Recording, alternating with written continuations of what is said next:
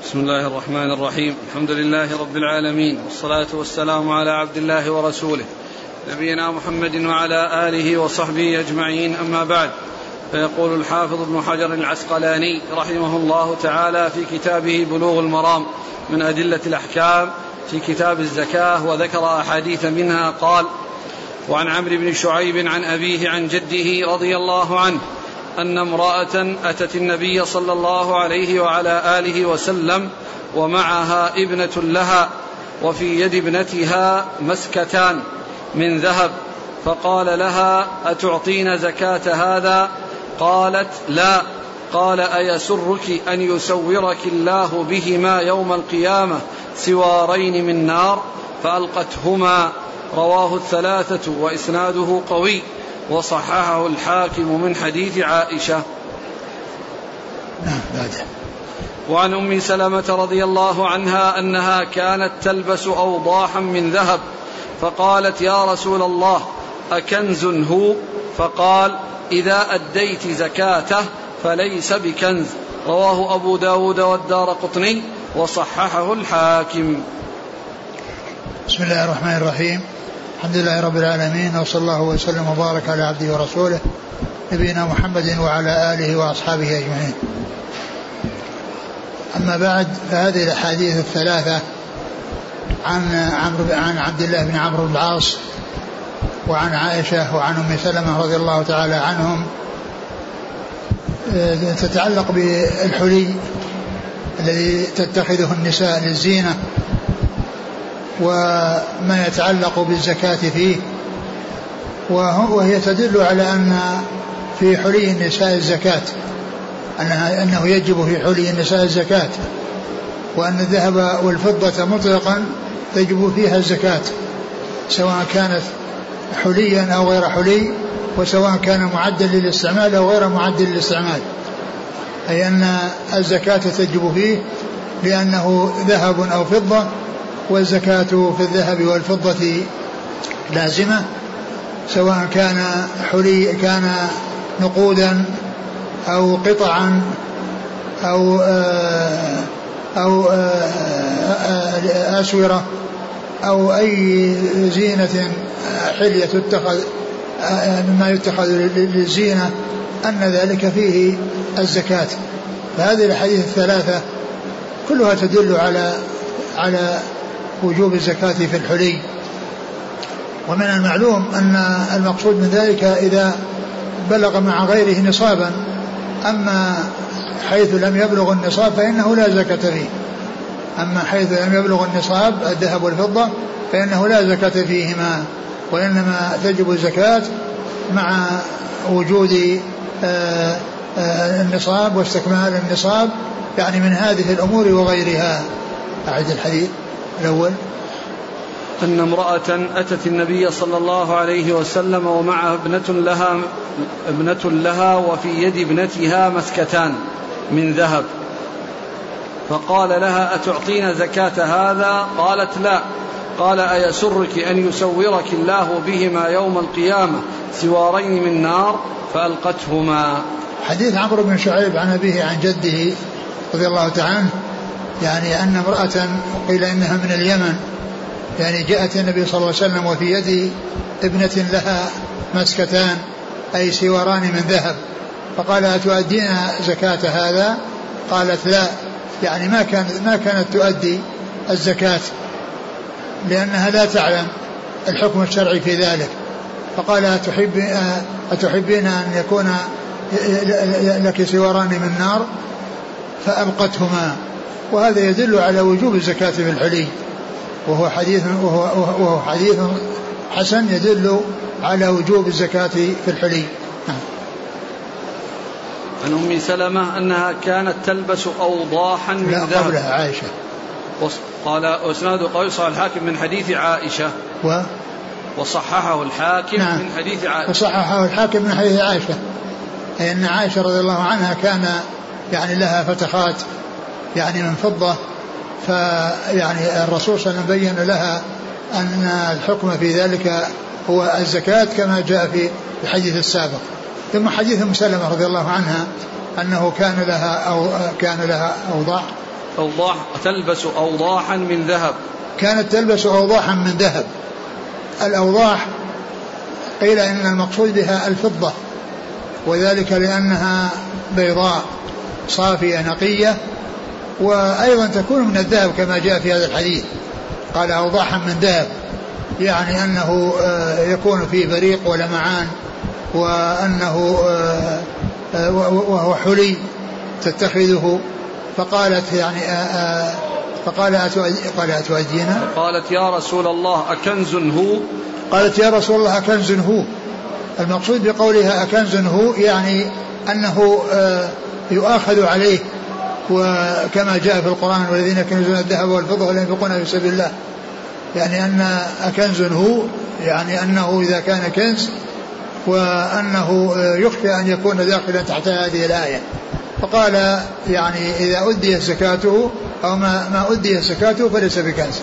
يعني أن المال الذي يكون عند الإنسان من الذهب والفضة ويؤدي زكاته فإنه تبرأ ذمته ويكون آه، قد آه، آه، قد أدى ما عليه فلم يكن كنزا يعذب عليه صاحبه.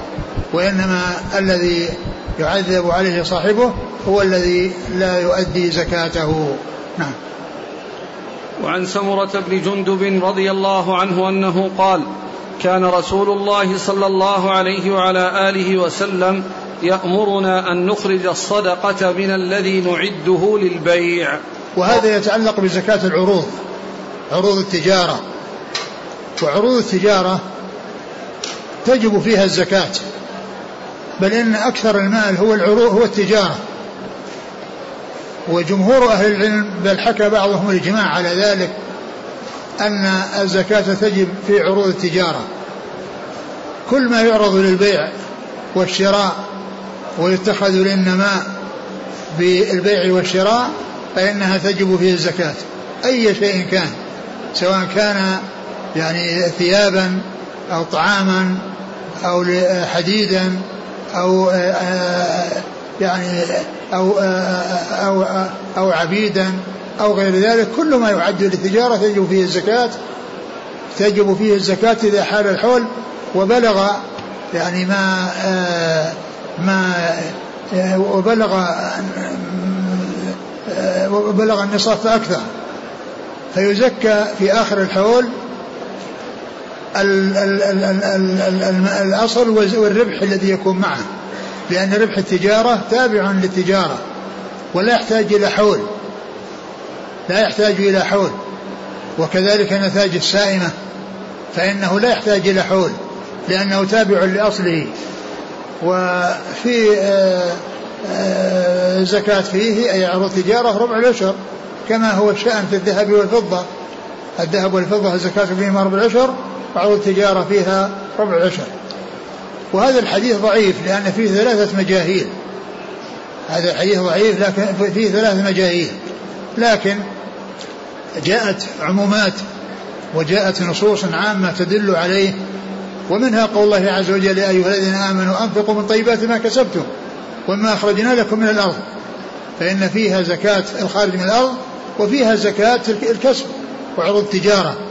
أنفقوا من طيبات ما كسبتم ومما أخرجنا لكم من الأرض. وقوله من طيبات ما كسبتم يدل على آه، آه، الزكاة في عروض التجارة.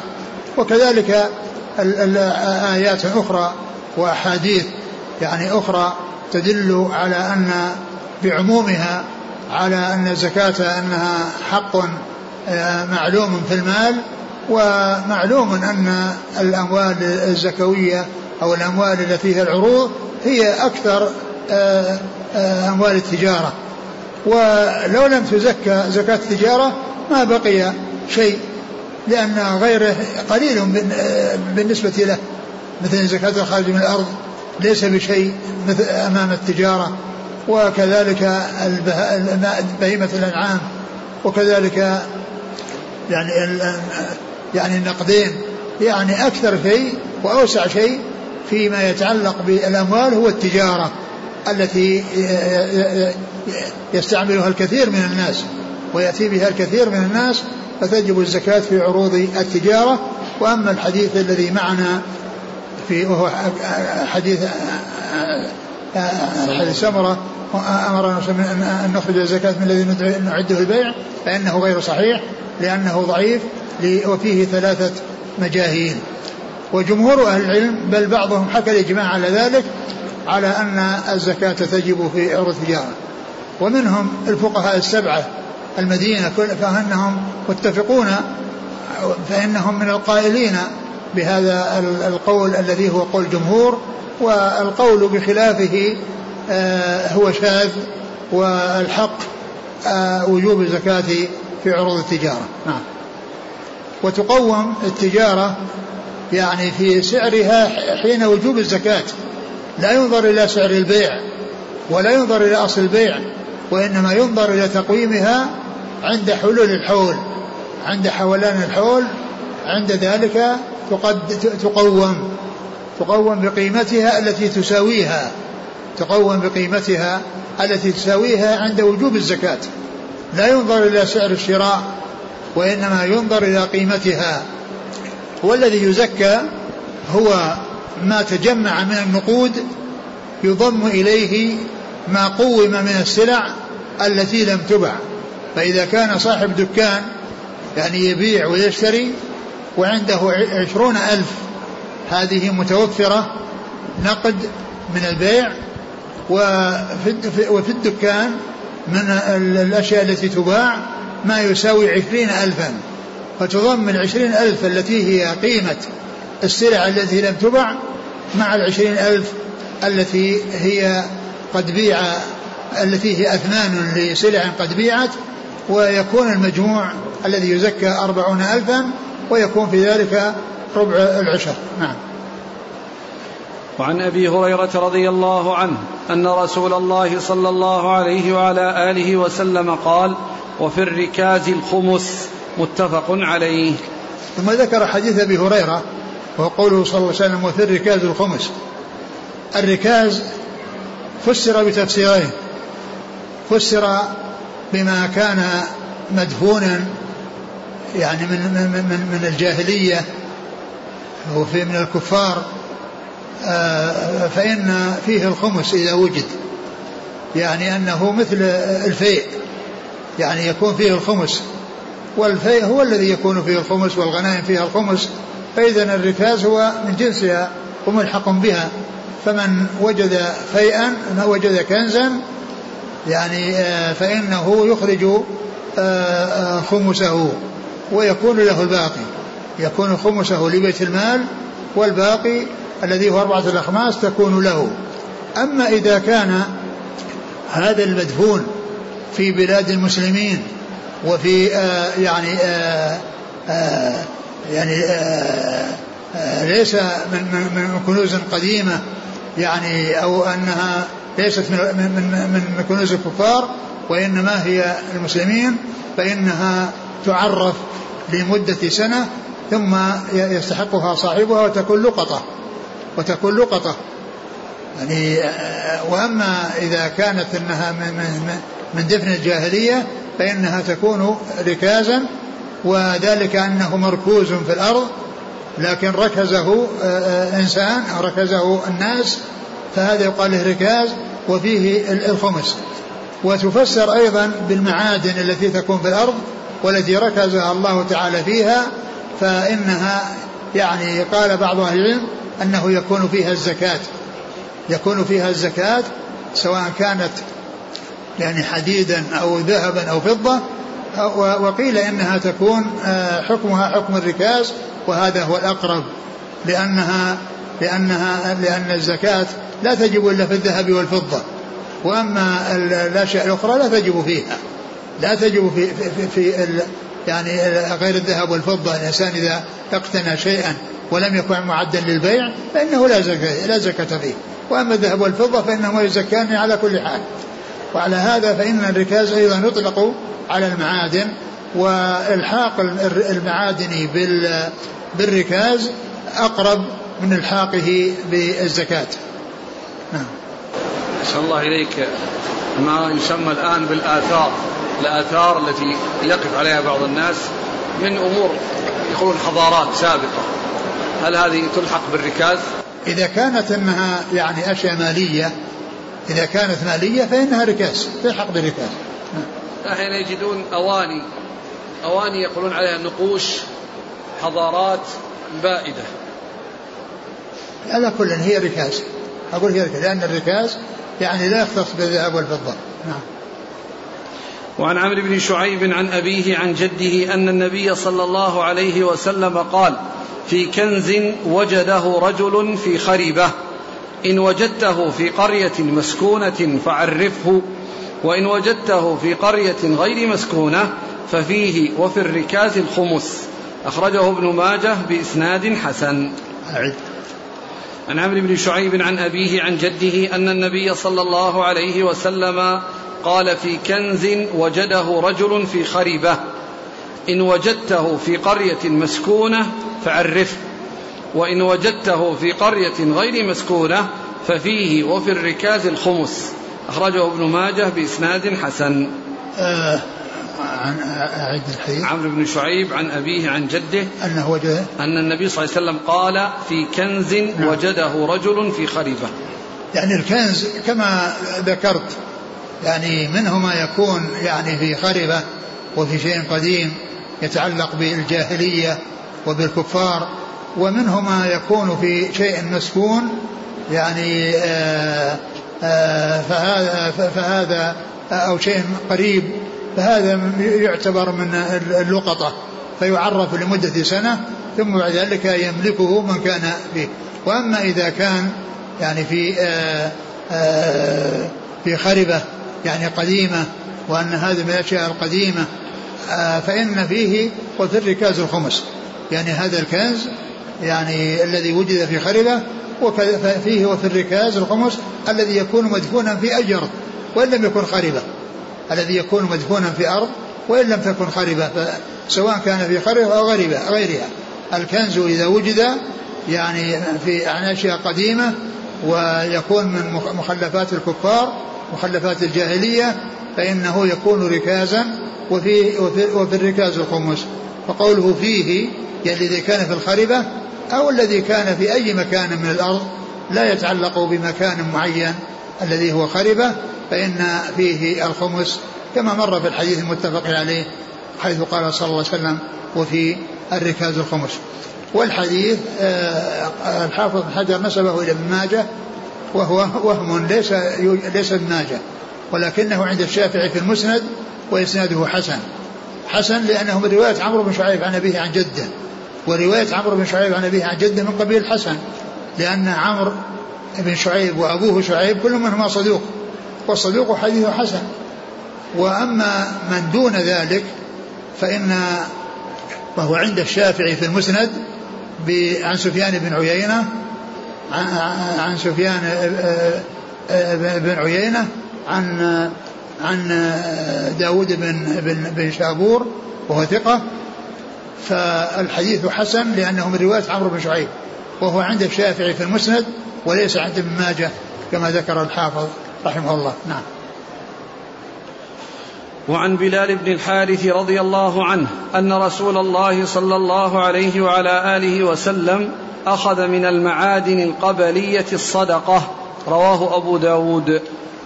ثم ذكر هذا الحديث الذي فيه أن النبي صلى الله عليه وسلم أخذ من المعادن القبلية الصدقة.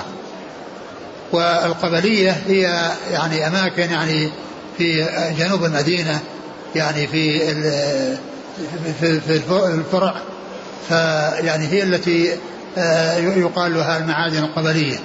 قال أخذ منها الصدقة. أخذ منها الصدقة.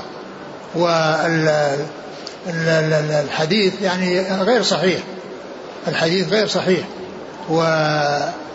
وقد عرفنا فيما مضى أن المعادن هي أقرب ما تكون أو أشبه ما تكون بالركاز وأنه يكون فيها الخمس. وأما وهذا قاله بعض أهل العلم وبعضهم قال إن المعادن أنها من الأموال الزكوية وأنها تخرج منها الزكاة ولكن إخراج إلحاقها بالركاز هو الأقرب. نعم. قال رحمه الله تعالى باب صدقة الفطر. والله تعالى أعلم وصلى الله وسلم وبارك على عبده ورسوله نبينا محمد وعلى آله وأصحابه أجمعين. جزاكم الله خيرا وبارك الله فيكم. ألهمكم الله الصواب ووفقكم للحق. نفعنا الله بما سمعنا وغفر الله لنا ولكم وللمسلمين أجمعين. سبحانك اللهم وبحمدك نشهد أن لا إله إلا أنت نستغفرك ونتوب إليك.